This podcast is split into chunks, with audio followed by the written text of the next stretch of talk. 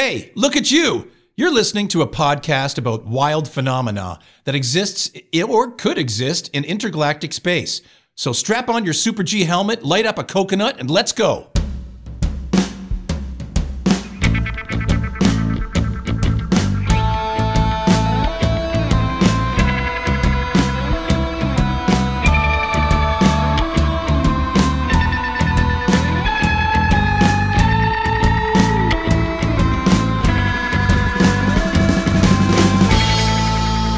Wamukelekile to intergalactic space travelers journal.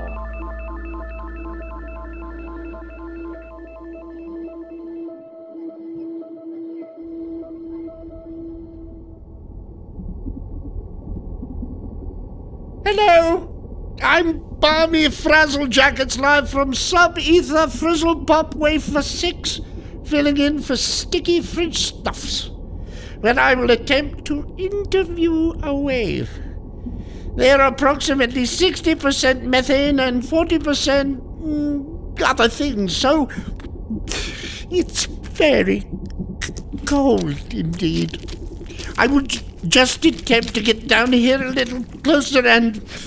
Excuse me, would would you mind if I ask you a few questions about yourself and, you know, waving? Uh, I suppose not. But you'd better make it fast.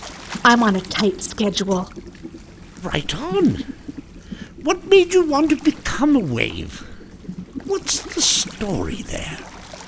Well, my mother was a wave, and my dad was just walking along the shore, and they just, you know, hit it off. Do you have any sisters and brothers that were that also be- became waves? My sister started out as a wave, but grew bored with it and went back to Afro Frizzle Pop Polytechnique to become a kite.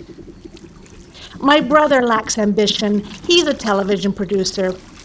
He's married to a really cute balloon and living on Gwym. What is the single best thing about being a wave? Ah, it's a great community, very supportive, and it's like perpetual, you know? Well, thanks for that. I best let you carry on. Well, that's over and out for me, balmy frazzle jacket, coming to you direct and live lakeside from Sub Ether Frizzle Pop Wafer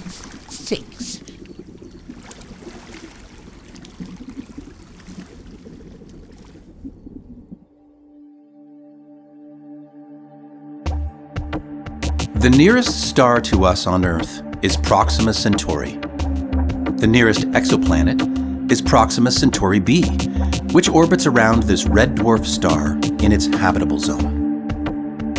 If mankind ever undertakes interstellar travel, it's surely the first place we would go. To quote Douglas Adams' Hitchhiker's Guide to the Galaxy, It's only four light years away, you know. I'm sorry, but if you can't be bothered to take an interest in local affairs, that's your own lookout. Well, yes. Thanks, Douglas. However, 4.25 light years is still very, very far. 40 trillion kilometers or so, in fact. As we haven't been able to come up with anything even close to the speed of light, it would take a very long time to get there. But there is hope. An idea that holds some promise. A new interstellar travel project has been tabled by some astrophysicists with enormous brain boxes and a fair bit of cash, called Breakthrough Starshot. Starship is in a nutshell a very small sail, weighing no more than one gram, that will be propelled by the force of light. The small envelope sized sail will be released in orbit and targeted by a vast array of lasers on Earth. It is estimated that the sail could reach a quarter of the speed of light in about two minutes by this method. At that speed, it would reach Mars in half an hour, and it could reach Proxima Centauri in a little over 20 years. The only one gram The science and technology is such that it would still be able to carry a camera and smart electronics for navigation and communication. Note, it would take an additional four years for a signal to reach Earth from Proxima Centauri once it got there. Slam wham maxi ham. Slam Wham Maxi Ham. Unparalleled flavor in several distinctive shapes. Slam Wham Maxi Ham. Maximum ham because Slam wham maxi ham. Fact. Fact. Fact. Speed of sound. Sound cannot travel through a vacuum. A vacuum is an area without any air, like space. So, sound cannot travel through space because there is no matter for the vibrations to work in. The speed of sound in the air mainly depends on the temperature of the air. On average, it is about 343 meters per second. As the particles in the medium vibrate, energy is lost to heat, viscous processes, and molecular motion. So, the sound wave gets smaller and smaller until it disappears.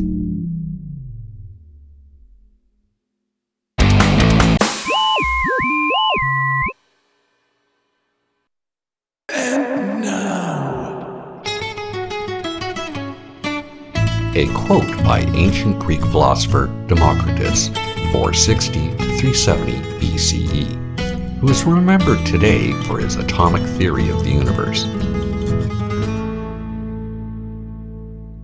Everything existing in the universe is the fruit of chance and necessity. Thanks for listening to episode 3 of the Intergalactic Space Traveler's Journal. Today you heard the voices of Jeff Farquharson, Kirsten Johnson, Liz Franklin, Derek Orford, Jeff Bennett, and Ronnie Miataza. Created and produced by Jeff Bennett and Andre Hertz for TTG Music Lab. Audio production and original music by Andre Hertz.